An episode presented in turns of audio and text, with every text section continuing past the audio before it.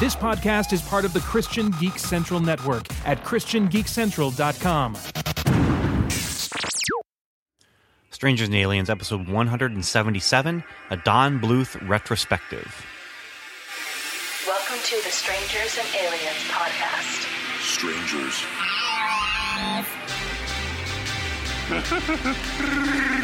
To boldly say what needs to be said. Would you be a stranger or an alien?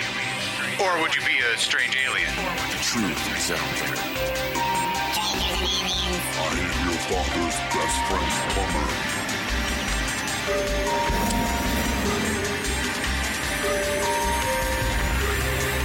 Superman.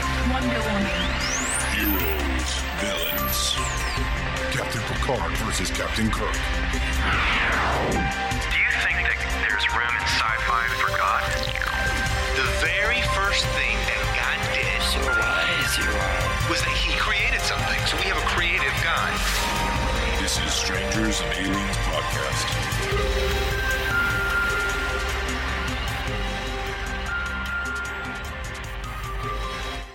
Greetings and welcome back to Strangers and Aliens, a podcast about faith, imagination, science fiction, and fantasy.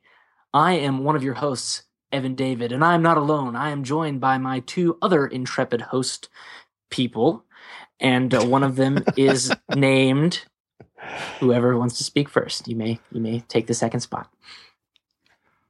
Is that you? You want to do that? What? Should I do it? Or go ahead. Me? Go ahead. Okay. I'm Ben Avery. Hi. That was uncomfortable. I'm sorry, it's my first time starting the show. Let's go with, in alphabetical order, Steve McDonald. I don't think that's alphabetical. But I already introduced myself, so technically I already went before you. Well, okay. You in alphabetical order, people who haven't introduced themselves, you're the first, Steve. Well, you just introduced me, so no biggie there, I guess. Everything's off, man. It's all gone. It's all gone hanky. Over there. I already introduced myself. So anyway, hey, everybody. Why we're here today. Ben, do you want to ask me why we're here today? That was the plan. Okay. This is like episode 5 right now. Is anybody here today? Oh man. Okay. Well, you know what though? You gotta work out the kinks, right? Hey, every episode with Evan is like episode 5. Yeah. Well, you know, you better go back and listen to episode 5. Here, I entrusted you with a task, Evan. And you failed us. And I did my part. It hit the fan when you guys were trying to figure out who to introduce yourself first. But let me introduce to you the man of the hour, who is not me? Not one of our hosts. His name is Don Bluth, and he is why we are here today. So Evan, why did you suggest this episode, this topic? Okay, well, I'm just taking the natural course of conversation here, and the question would come up, and so I must speak it. Well, the reason I decided to bring up Don Bluth is because he is a prolific animator in animated films from the late or mid-late 80s through the 90s. And he used to be a Disney animator, and he kind of made a controversial career move when he quit Disney because he was kind of disenchanted with the whole thing, and stole, I guess, quote unquote, animators from Disney, and they all left with him to start their own animation company. And he and his team then joined up, I think, with Universal or Amblin or something, and they became Disney's animation rivals through the late 80s and early 90s. Yeah, working with Steven Spielberg at first, anyway. Yes. Closely working with him as their producer. But yeah, you know, it reminds me of the whole Marvel image thing where you had these creators leave Marvel to create image and become Marvel's rival competition, although not deadly competition. Right.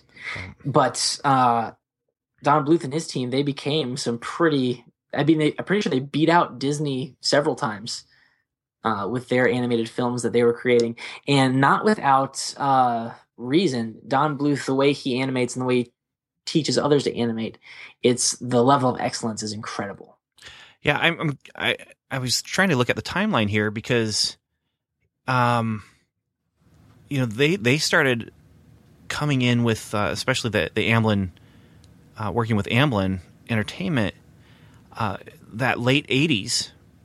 And I was trying to figure out when was the Renaissance for Disney's animation?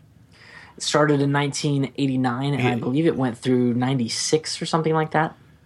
Yeah, because that was Little Mermaid? Yes. Yeah, yeah. And so for them, 89 was All Dogs Go to Heaven. That was a huge hit for them. Was it really? Yeah. It was. Unfortunately, but yeah. It wasn't their first big hit, but it did okay. It did okay. $13 million budget, $27 million box office. Yep. That's not bad. It's not bad at all. What did Little Mermaid do? I have no idea. Well, let's find out because I'm curious. Now, Don Bluth is not only famous for being a rival for Disney, he and his team, but he's also kind of known for having stellar animation, but also sometimes sacrificing the plot or character development or all the other important stuff in a film. Okay, Little Mermaid, $40 million budget, $211 million box office. Woo! Yeah. So I made a couple of bucks. Yeah, a little bit better. So what was the sacrifice you were saying there, Evan? Well, sometimes so he's known for having some really, really good ones and some really, really, really weird / terrible movies. And we're going to get to that, yes. And the reason being is his main focus is on the animation, which always maintains its quality. But it's almost like, why even bother watching the movie? Because it's so weird sometimes. Unless that's the reason you're watching. Yeah. Yes. The weird. Yes. Yeah. Well, Evan, again, I mean, we've talked about his importance and his, he is one of the, masters of the art form. Yes. In animation. Indeed. So that's one reason to talk about him. Sure. But why did you bring him up when we were talking about episode topic possibilities? I really can't remember. Okay.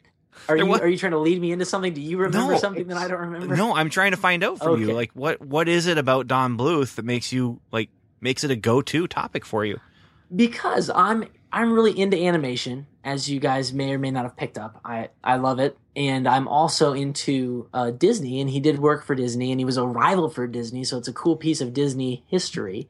I'm also kind of interested in the types of movies he made because, like I said, some of them are really good, like in all respects. And then just with the heavy level of the focus on animation, how badly they missteered the ship on some of their films. And yet it's kind of like watching a train wreck because, it's so your eyes are drawn to it. You want to finish the whole thing, but you know that when you get done, you're just going to be like, what in the world did I just put into my brain by watching this movie? Okay. I see. Here's the thing. You're saying that I don't have any movies that I can think of that I've seen of his that made me have that reaction. And so Have you seen Rock-a-Doodle, Ben? No, and that's why I want to get to that. I want to find out what are these movies you're talking about, and should I track these down? Are they good enough? Well, good luck. Or bad enough to fit what I like to see in a weird movie. So yeah. So he started his career, though. Let's not get into his outline with his career yet. Steve, what's your first interaction with Don Bluth as a creator? Well, with the Disney movies that he did, much more than anything that he did himself. I mean, I guess Dragon's Lair, the video game. Explain. Well, Dragon's Lair in the 80s. Video games were coming out of that low tech and trying to get into, more high tech, more cool visuals and things like that, moving away from the Pac-Man and Space Invaders type of thing. And what Don Bluth did was he created a video game that used animation. And your choices dictated what was happening with the animation. It was sort of like a cartoon that you were creating at the same time that you're, you know, moving the joystick and pushing the buttons. So it was really kind of cool because, you know, it's this medieval, you know, knight fighting a dragon type of a thing. But at the same time, you're the one directing it. You know, you have to do the right thing to get the hero to win the maiden. So that was really a cool deal there. Yeah. At its base nature the basic description here is it's a text adventure or a choose your own adventure kind of thing. Only you're just hitting the button at the right time to choose like what path you want to go. Right. And if you hit it at the wrong time, he dies. If you hit it if you hit the wrong thing, he dies. And if you hit the correct thing, it goes to the next cut scene. And if you fail to hit anything, you die. You die too. Yeah. But you're basically choosing what is it going to cut to next. And you know, so he bounces around the screen, and then if you do it right, it'll continue. And if you do it wrong, it'll cut to a death scene or that kind of thing. I actually just because of this went and watched a playthrough. Nice. And Steve, I'm curious how far you got in this thing because I started watching the playthrough and I remembered the first 20 seconds vividly because I played this at Chuck E. Cheese like 10 times. Yeah. And I couldn't get past like the third choice. Right. You come up to the castle and then you fall through the drawbridge. And then things come up from the moat, and you have to get through the door. Right. And I think I did make it through the door, maybe once. But I had this vivid memory of all of those things. But I didn't remember anything except for some of the more classic moments where it's just like, oh, I've seen that somewhere, maybe in a trailer or something like that. But here's the other thing, and this does kind of feed into what you're talking about, Evan, with some of the weirdness and stuff. Mm-hmm. I could not believe how sexualized this thing was. The princess that you rescue? Oh, my goodness. Oh, yeah. And then there's the sequel. And the sequel opens up with Dirk the Daring, I think is his name, at a table with all of his children. And he has like 12 children. Oh, boy. And his mother-in-law comes and starts chasing him and trying to beat him up because she was captured again. She's like, how could you let that happen? And then you go through this. He goes into the castle and finds a time machine. And you go through this surrealistic, weird thing. I think it's called like Dragon's Lair 2 Time Warp or something like that. He goes through the mirror and there's Alice in Wonderland stuff. And then he's on a piano keyboard and it's Mozart. And instruments start flying around and you're jumping from clarinet to violin while a cat is trying to catch you. And again, his wife now, the princess, I can't remember her name, Princess Daphne or something like that. Mm-hmm, again, she's just wearing this, basically she's wearing a black low-cut one-piece swimsuit with a sheer dress over it. So you know, it's like this kind of sparkly see-through dress kind of thing. And then the worst thing possible for me happens. He saved her. My hero. I mean, again, she's just absolutely, the way she's looking at him, the way she's touching her lip, and both of these, she's just being, you know, and then they get on the time machine, they go back home and pick up their children. And I'm like, she's wearing that outfit with her children around. Yeah. I'm just thinking to myself, this is weird. Yeah. This is just wonky. But yeah. Based on some of the stuff I see in his films, I'm wondering what's going on in his personal life and in his head and things like that. But we'll get to it. Yeah, I don't, and that's another, like, it's like a love-hate relationship with me and him with his films anyway, because some of them they might be of really good quality, but some of the stuff he puts in them I don't really care for, and I don't know if I could recommend it to people. Now, there's one more video game that he did like this, and that was called Space Ace. Mm-hmm. And I never actually played Space Ace. I remember Space Ace because it was a Saturday morning cartoon. Yeah. And the thing I remember the most about that is Ace. There's Ace and then the girlfriend character.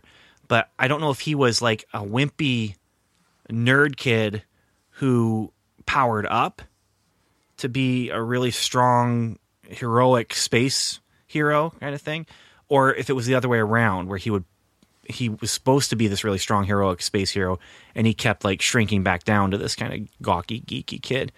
But yeah, that one little less sexualized as far as the female character goes. And I just remember the Saturday morning cartoon, and I thought there was a Dragon's Lair Saturday morning cartoon, and there is, but the princess in that one, she's wearing a traditional Disney princess dress. Oh, good. Yeah. So anyway, that's Space Ace and Dragon's Lair. So those were big deals. The Space Ace and Dragon's Lair were, and Dragon's Lair 2 was released, 9-10 years later in the early 90s, I think. But yeah, let's see, 91. So my first introduction to Don Bluth was The Secret of NIMH, which Mrs. Frisbee and the Rats of NIMH was the novel that the movie was based on. That would have been in 80. Here's the list. Years 82 was Secret of NIMH. Why don't we start there, because that is his most famous film. Well, I'd like to start a little bit earlier than that. Okay, let's take a look at his Disney credits. Okay, he was animation director on Pete's Dragon. Yeah, I see that. Mm-hmm. Yep. That's pretty cool. And they're remaking Pete's Dragon, so they're timely, right? We're talking about Pete's Dragon. He worked on Sleeping Beauty, Sword in the Stone, Robin Hood. Mm-hmm. He was the director of... back in 59. Yeah, I mean, that's probably an early career for him. But he was an assistant animator, uncredited, on that one. And on Sword in the Stone, same kind of thing. He directed The Small One, which is one of the only, if not the only, Disney cartoon about Jesus Christ. Have you guys ever seen that one? Oh, he directed that. Yeah. How about that? Huh. Wow. If you guys don't know, The Small One is about the donkey that is eventually sold to Mary and Joseph. It's about a little boy who loves his donkey and he's going to sell him, even though the donkey is never mentioned in the Bible. Yeah, and everyone knows the donkey had super, super long ears. And his name was Nestor. Yeah, that's the real story. Everyone knows that. Not the small horse. I have this. I have this DVD with, it's on the DVD with Mickey's Christmas Carol. Huh. And yeah. Huh, I didn't realize you directed that. Well, there you have it. Okay. He was animation director for The Rescuers, but then it's around in that time. Rescuers is 77, and he did Small One in 78. He also did Fox and the Hound, didn't he? He worked on Fox and the Hound in 81, and then his next credit is Secret of NIMH in 82. That's when he must have quit. So yeah, let's talk about Secret of NIMH. That was the first time I ever saw a cartoon swear. Yep. There's one in there. Wow. There is. And I just remember as a kid watching and thinking, oh my goodness, there was a swear in a cartoon. What just happened? Can that be? Yeah. Is that legal? So that was his own studio's first movie. And I don't know. Let's see how well it did in the box office, huh? Because, box office doesn't give us quality, but it does. Oh man, budget $7 million. You want to guess on how much the box office take was? No, 14. Hey, it doubled. Anything that doubles its budget is a success, somewhat. Well, but there was no movie studio behind The Secret of NIMH. They did that from a garage. I'm pretty sure. That's probably possible. They all did it from their garage and they put it out there, and yeah, it's nuts. That was the real Secret of NIMH.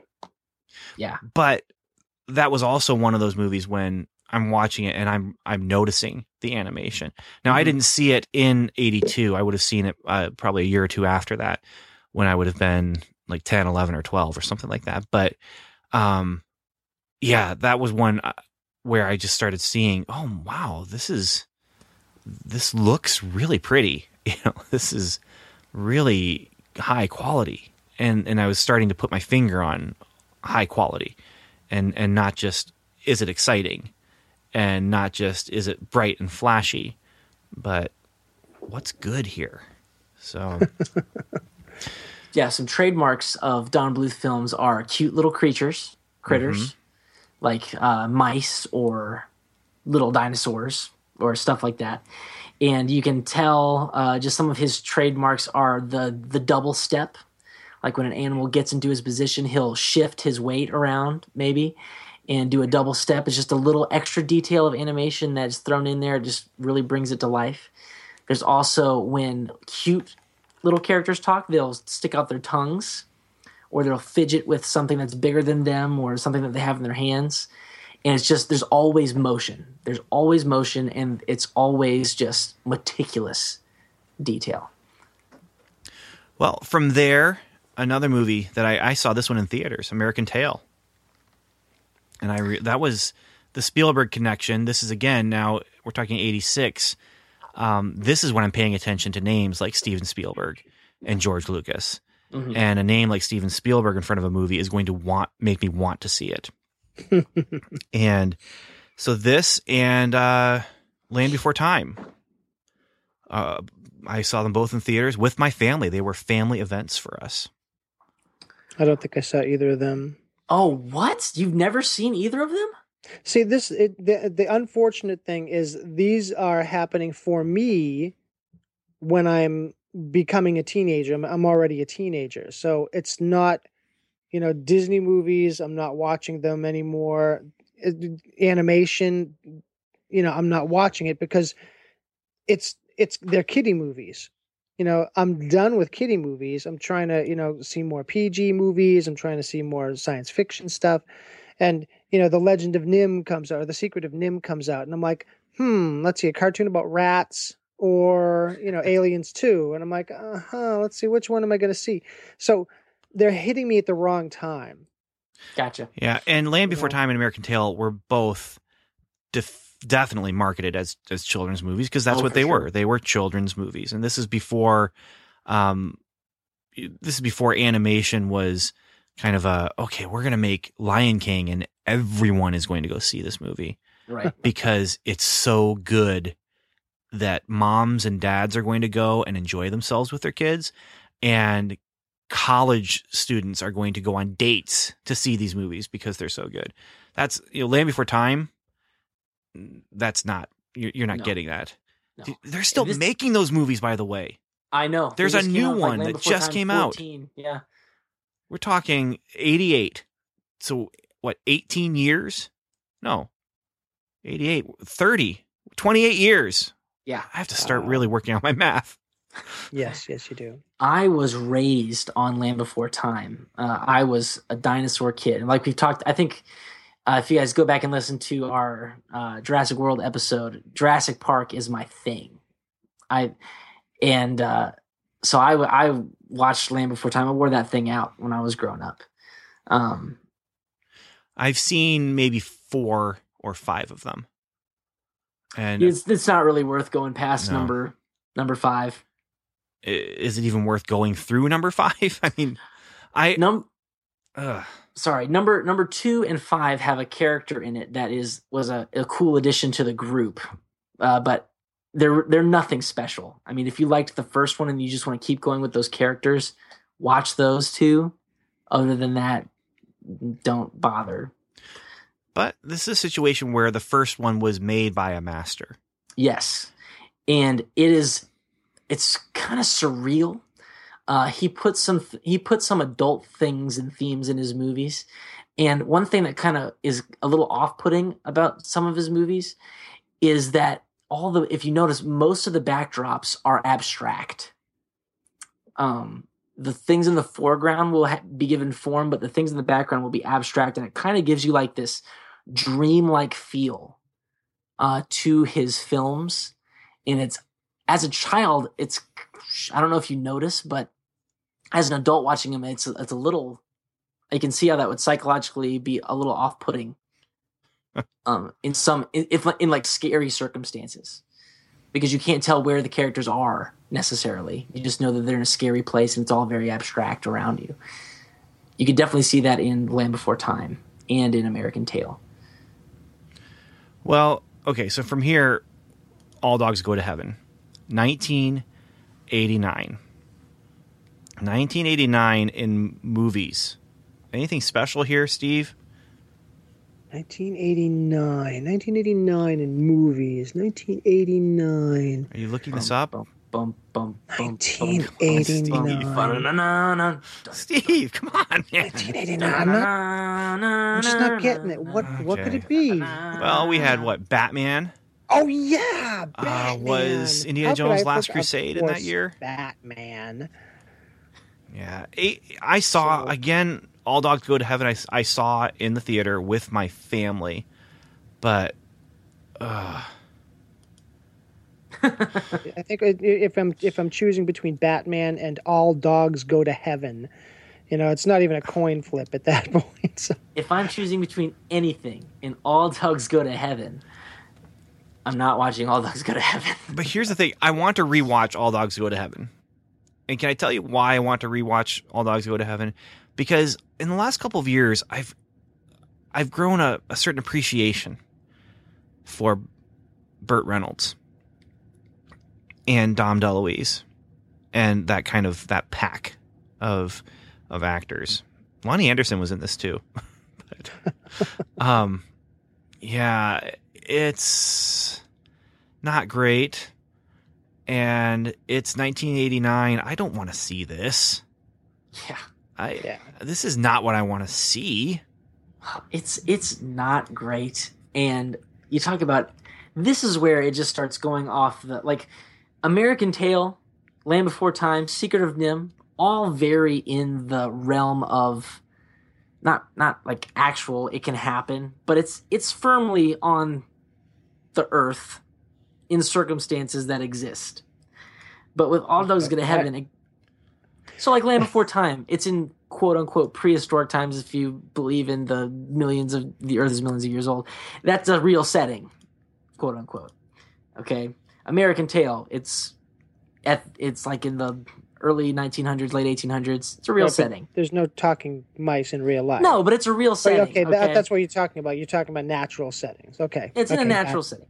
All Dogs Go to Heaven, they get into some weird abstract sort of things, and then we start adding in weird characters. Like all of the characters in those other movies, they fit the setting as far as, you know, they're mice, but they're in the setting. With this one, we start adding like giant female big-lipped crocodiles that are singing in like a showgirl type fashion before they are going to eat you. Yeah, that sounds kind of. It's weird. Yeah. See, I think one of the things that I am realizing now, looking at the list of the Don Bluth movies that I never saw, I think what I was assimilating was, you know, I'm just going to get back to the list for a second, were these things where, you know, I'm like, you know, the Land Before Time, and it had the whole dinosaur thing. So I'm growing up in a Christian household, and it's like, well, wait a minute, is this an evolution thing? And I'm like, so I'm a little off put by that. And then it goes to All Dogs Go to Heaven, and I'm like, wait a minute, what? That just sounds, that's kind of, you know, what? So I'm like getting these things, and what was the other one? I thought there was another one. Maybe it was American Tail. No, I think Rock-a-Doodle. No, I'm trying to think. I think there was one other thing. I'm not sure what it is, but it was just Xanadu. Xanadu don't. It was just it was off-putting for me being a Christian trying to formulate my theology and everything. And these movies keep coming up, and this guy's name, Don Bluth, keeps being associated with it. And I'm just like, you know what? Maybe I'll just not watch his stuff and, you know, leave it at that. And I think that was sort of what was going through my mind at the time. So I ended up not watching an American Tail, which a lot of people told me is really good. That was the first one, though. I mean, that was before All Dogs Go to Heaven and Land Before Time. And yeah, American Tail is actually, it's one of the ones that I don't take issue with pretty much anything in there. It's really good. Yeah. Right. But even look, going back to watch them after they've already been out on video, whatever. I never said, hey, that sounds like a good one to get, because I just saw the Don Bluth name and I associated it with the other ones that I had a bad feeling with. Mm. So I just sort of, kept away from it. I think that was my overwhelming association with Don Bluth. Well, All Dogs Go to Heaven was my last one with him until 2000.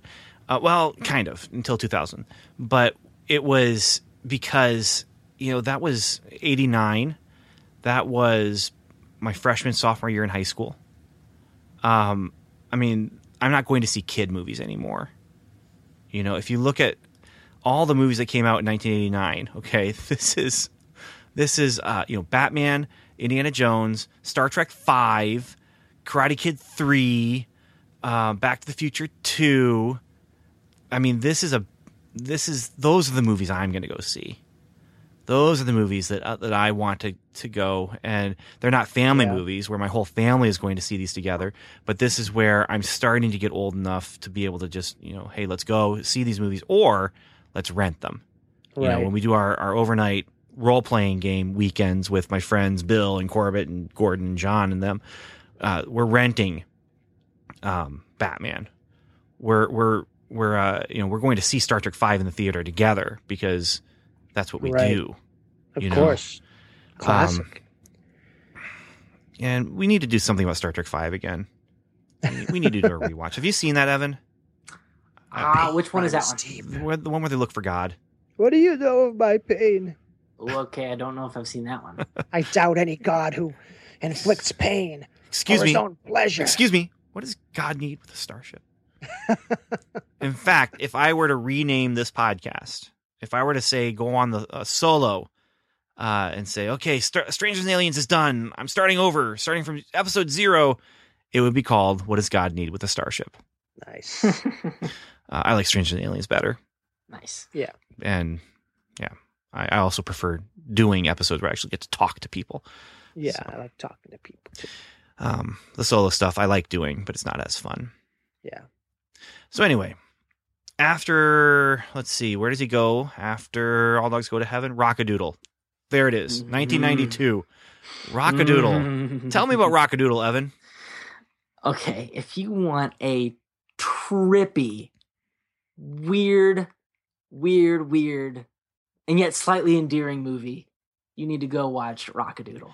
This is the one with the Elvis Rooster, right? It is, with the Elvis Rooster. Chanticleer is his name. And so it's a hybrid live action animated movie, yes. It's about so the story goes. Do you want me to tell the story? Just the premise kind of? No, just give us the flyover. Okay, the flyover is there's a rooster, and he makes the sun come up every morning with his cock-a-doodle doing, right? And the way he cock-a-doodle does is he sings like a really, really good singer like Elvis, and that's how he makes the sun come up. But then there's these owls that hate the sun and they want to stop it from coming up. So they send a mercenary bird to stop Chanticleer from singing just long enough so all the animals and everybody can see that he is not actually the one that makes the sun come up. And the sun does rise without him singing, and then everybody turns their back on Chanticleer and stops believing in him. And so he goes away. He runs away. And ever since he left, the sun's never shone again.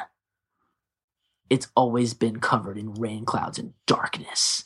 And so then we cut back to, that's all animated. Then we come back to the quote unquote real world, where this kid is on a farm and he's heard these stories about Chanticleer and everything, and the sun's not shining, and there's a big flood. It's flooding all the farmlands and stuff.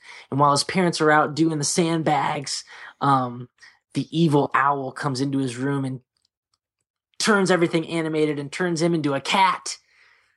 And the reason he did that is because the kid knows the only way to stop this flood and to save his family is to go find Chanticleer and bring him back. It should be called Whack-a-Doodle. Yeah, it is. And it just, I want to see this. Don't say anymore. I want to see this now. Yeah, it gets weirder from there. But yeah. Oh, man. So yeah, it's really weird, really interesting. All of the Don Bluth hallmarks are in there, including the abstract stuff, the cute characters, the pinkish backgrounds, the over-sexualized women. Yes, I think so, actually. Okay. But except they're chickens. Well, that doesn't. Yeah, that doesn't mean anything. I mean, that, all right. Yes, except they're chickens. I think so. In fact, so. Wow. Okay. Well. Well, maybe I won't watch it with the kids, but yeah, well, you got me interested enough. I can't remember, but it seems like there might be. So I can't remember. I haven't seen it in so long because it is weird, but the songs in it are so catchy. Huh. That's why I say it's sort of endearing. All right. Yeah. Catchy songs. And the what's his name? Oh, this is bad. Will Ryan, who is he's in a lot of Don Bluth's films. He's Petrie in Land Before Time, and he's in a bunch of other stuff. But he's in this one, and he also plays Eugene from Adventures in Odyssey. Interesting. So I kind of like that too. Well, there you go. Well, it looks like I can't find anywhere to watch it for free. You can find it at Family Video, Ben. If you dare. Wait, that'd be free there, wouldn't it be? What is Family Video? It's a video store around where we live. We have we actually have lots of video stores that are still in business. Wow. Mostly Family Video, but they have a free children's section. They do. Yeah, that's cool. Okay. Around my area, they have places where they just give videos away because no one watches them anymore. Oh, gosh. I have a lot. All right, so let's move on. So then we have Thumbelina, 94, Troll in Central Park, 94, Pebble and the Penguin, 95. I'm going to stop there because I think there's a bigger subject here in 97 on the list. But yes, Thumbelina, Troll in Central Park, Pebble and the Penguin, I haven't seen any of those. I've seen them all. I've been curious about Troll in Central Park. Troll in Central Park, I've seen it once or twice when I was a kid. We rented it from the video store. I don't remember much about it. It's about a troll who all the other trolls are they're ugly, monstrous things, but this troll is nice and sweet, and he has a green thumb. And like literally has a green thumb. And when he touches the ground, it creates plants. I see on the picture right there. Like he literally has a green thumb. He can plant stuff with his thumb, and apparently this is bad because trolls hate beauty and plants. And so he befriends two friends and two little kids in Central Park. It is widely panned as his worst film. Okay. I haven't seen it since I was like 6, so I don't remember much about it at all. That's not the one I'm thinking of that I want to see then. Because the one I wanted to see that I'm thinking of is actually, it might not be Don Bluth, but it was it was a George MacDonald story. Wow. North Wind, the princess. Tell us about it? No relation. You know George MacDonald. I don't. Not personally. Wait a minute. Hold on. The fantasy writer. You don't know who George MacDonald is. What has he written? Oh, no. No, Steve. This is why you're an ensign. No, Steve. You have to forgive this. He is a turn-of-the-century writer, one of the writers who influenced C.S. Lewis very much. He wrote a book called Lilith. He wrote At the Back of the North Wind. I've heard of Lilith. He wrote, what's the other one that's kind of hand-in-hand with Lilith? Phantastes, yeah. Or Phantastes. Yeah, he's known for writing kind of these surreal, spiritual-ish fantasy, adult fantasies, but then he's also known for writing kind of fairy tale-ish children's fantasies, but he's also known for writing poems and theology and stuff like that. And so he's a Scottish writer. Yeah. Okay. So... No relation, by the way. Steve, you got to forgive this one. There's got to be grace on that one. I mean, we're talking about. He's heard of Lilith. If he's heard of Lilith, okay, there we go. I'm just going to leave it. And I think I have. I'm pretty sure. Don't say anything else. Don't say anything else. We're giving you the grace because you've heard of Lilith, and don't say anything else. Let's just move on. The Pebble and the Penguin. Okay, yes, the Pebble and the Penguin. We went to that when we were little. It is also a strange one. It's another take on the penguin's mating ritual of giving stones to the their mates that they're going to have. You know, you guys are familiar with that thing that they do? Yeah. So this is a dweeby penguin. I think his name actually might be Dweeby. Neo Maxi Zoom Dweeby? I don't know. Okay. But yeah, I think his name might actually be Dweeby. And he finds an emerald instead of a pebble, and he gives it to this girl penguin. But she is sought after by another evil tyrant penguin with a cape, voiced by, what's his name? The evil hotel manager from Home Alone 2. I don't know. I cannot believe I can't remember his name right now. He's a famous voice actor. Not Tim Curry. Yes, Tim Curry. Okay. He's voiced by Tim Curry. They're singing. It's weird. Yeah, it's another True Blue Don Bluth movie, very much in the style of you are kidding me. Rock-a-Doodle. Barry Manilow wrote the songs for this movie and for Thumbelina. Now that makes sense. Thumbelina has some very good songs. Oh, really? Yes. At least one very good song. Because according to Wikipedia right here, Mary the Mole won a Razzie for worst original song. Okay, well, it has one very good song, okay, which is Let Me Be Your Wings, which is the song that the fairy prince sings to Thumbelina. Thumbelina scarred me for life as a child because she gets kidnapped by scary frogs in the night. All right. It's scary. And sounds great. Don Bluth has some freaky-looking characters in his movies. As you can see by the poster art for Pebble and the Penguin, the macaroni penguin in the movie is freaky-looking, and the main character is really weird-looking. And the villain looks like a character from Darkwing Duck. Okay.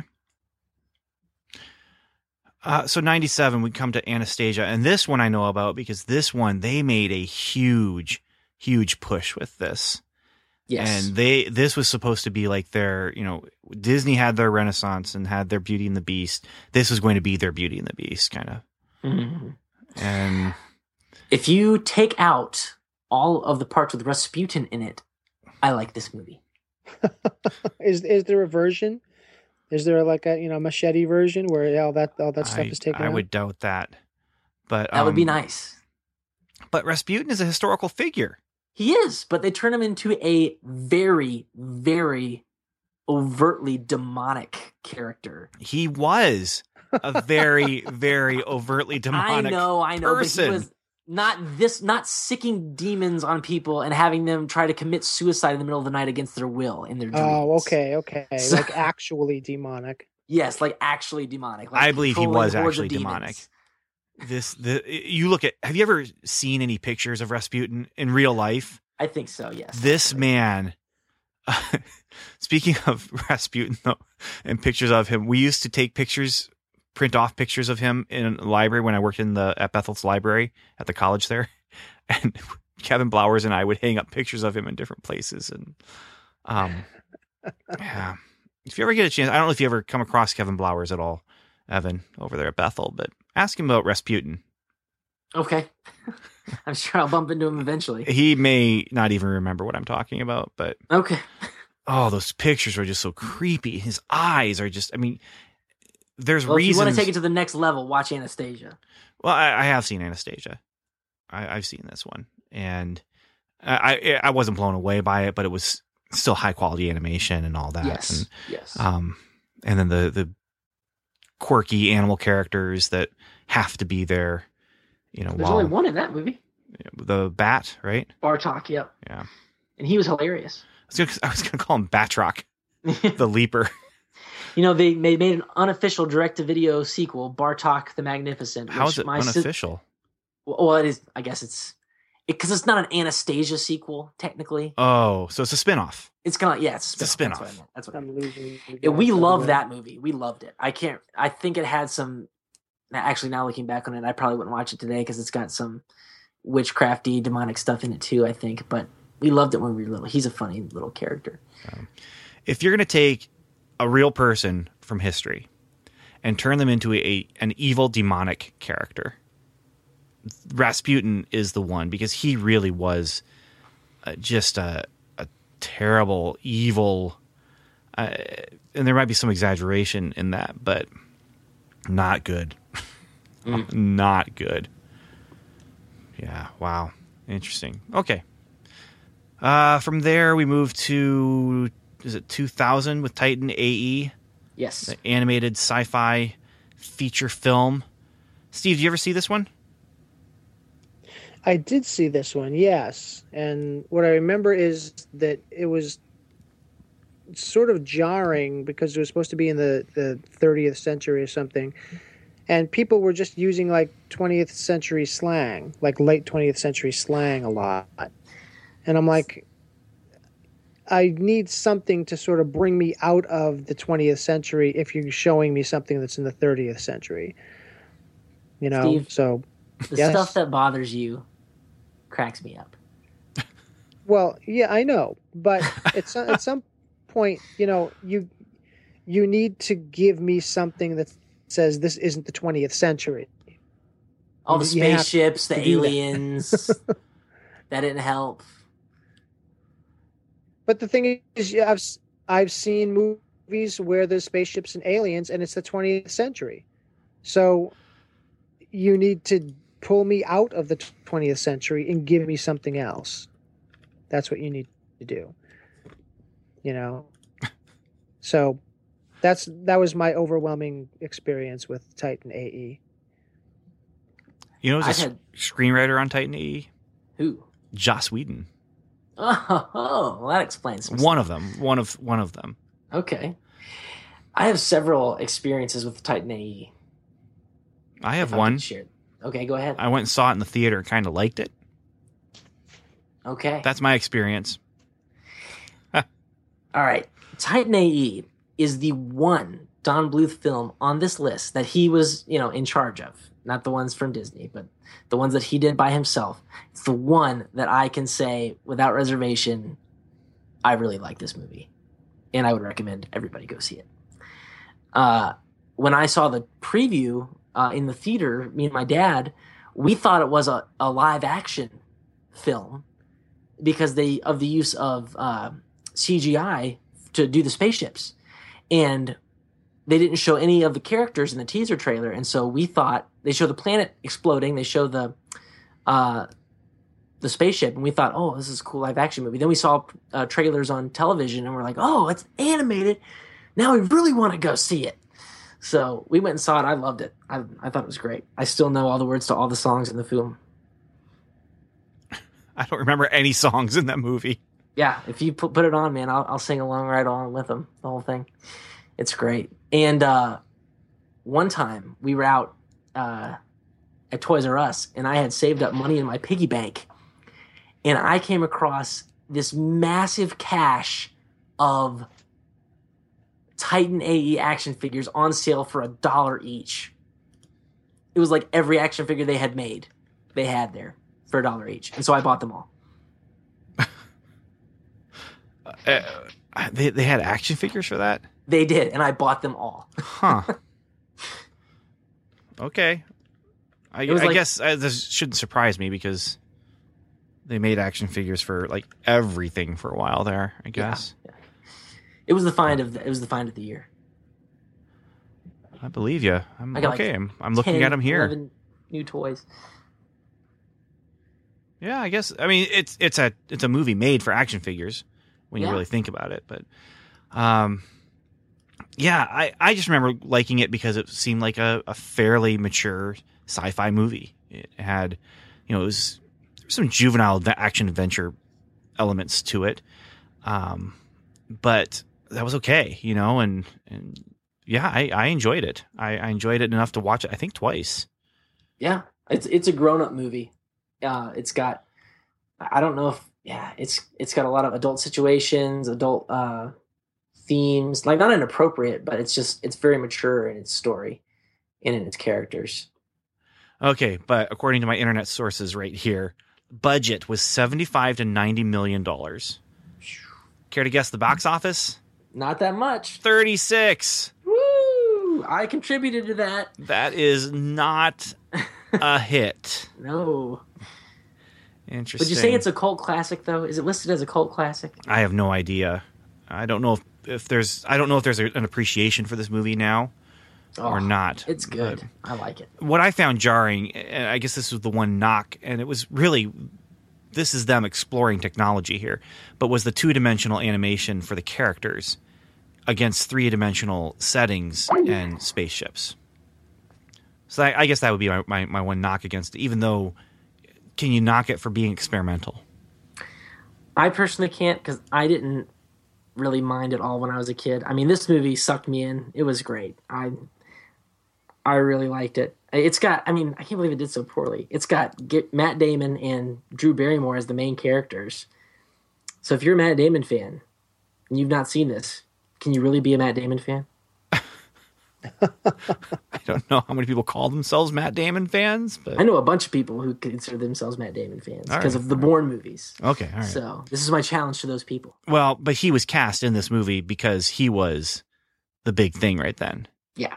You know, I mean, this is hitting right at that time where, let's see, who else was in that movie? What did you say? Matt Damon, Drew Barrymore. Mm-hmm. And then you bring in some of the older ones. You know, Nathan Lane's in this. You bring in Nathan Lane and Bill Pullman. Also, Janine Garofalo.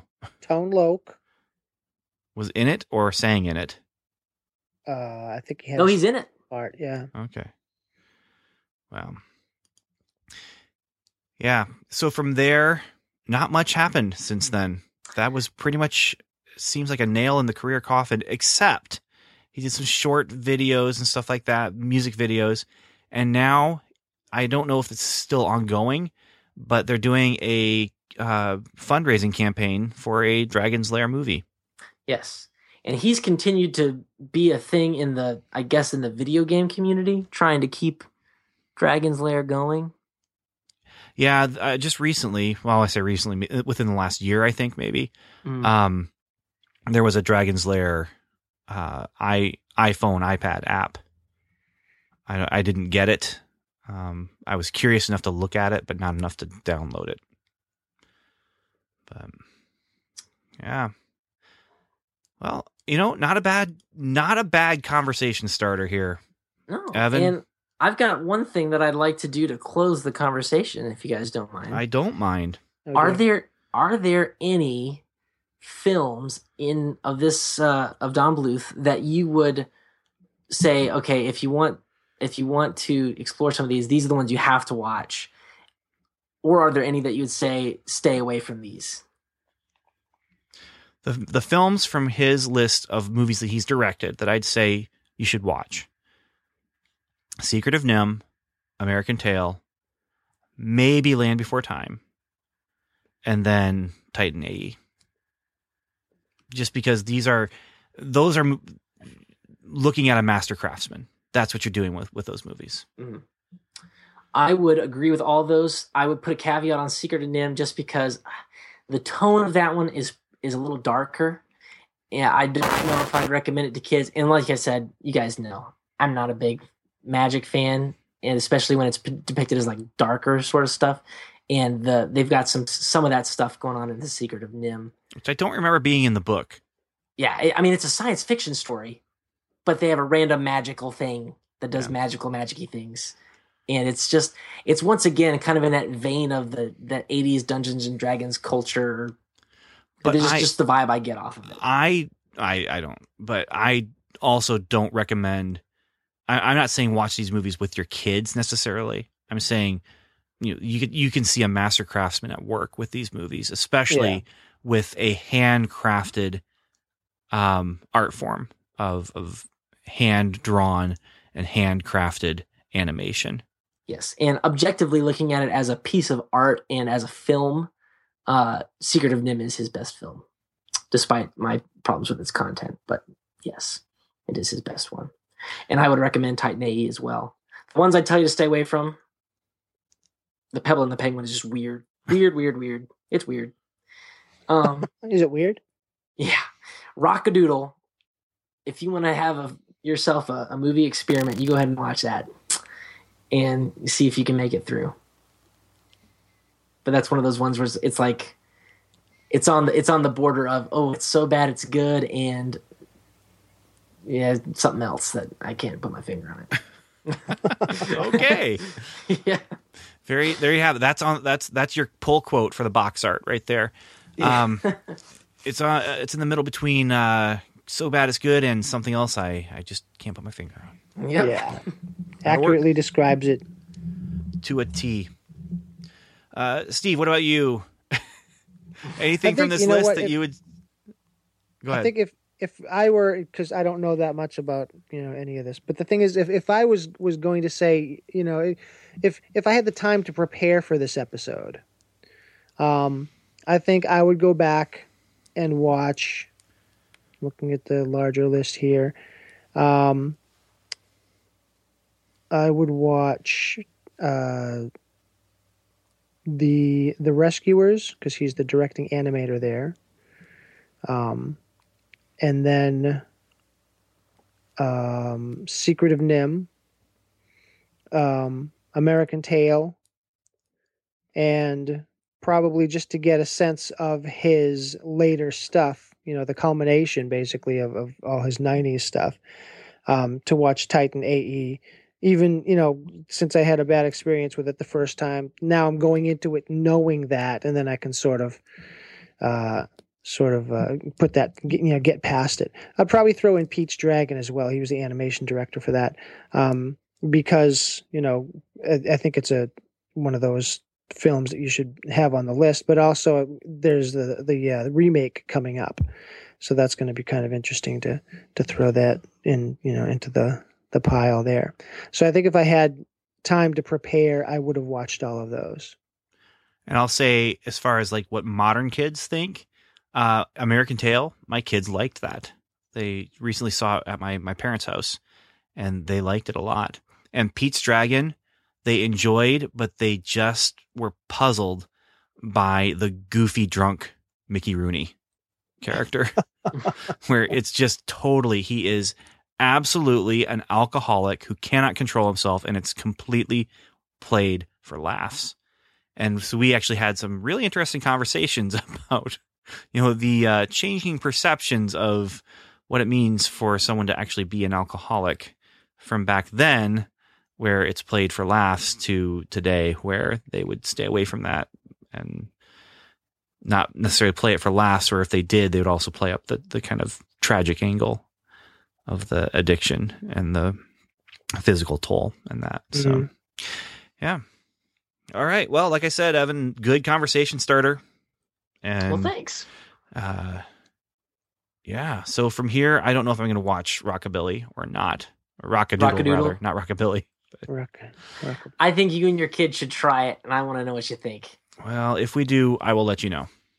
Okay. So any final words, guys? Stay away from Pebble and the Penguin. Nice. Steve? No. Okay. And I guess all I have to say then is thanks for listening, everyone, and Godspeed.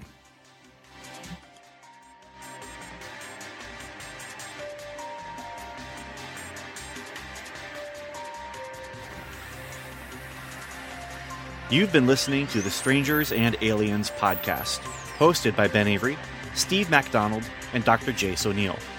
Our music was composed and mixed by Tim Leffel. Please join in the conversation by visiting our website, strangersandaliens.com, where you will find show notes, articles, reviews, and more. You can also email us directly at podcast@strangersandaliens.com, or like us on Facebook at facebook.com/strangers, or you can leave us a voicemail on the Strangers and Aliens hotline. Just call 1-804-37-ALIEN and leave your message. And once again, thanks for listening.